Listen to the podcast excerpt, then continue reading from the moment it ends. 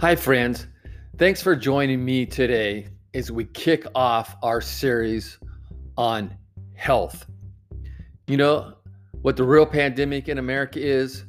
It's America's health.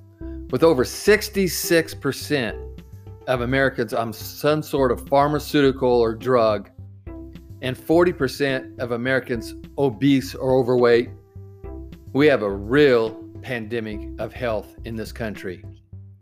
So I'm here to help you get healthy and stay healthy. Who am I? My name is Richard Clough, and I have 40 years of health and wellness and fitness knowledge that I want to share with you. Yes, I said 40 years.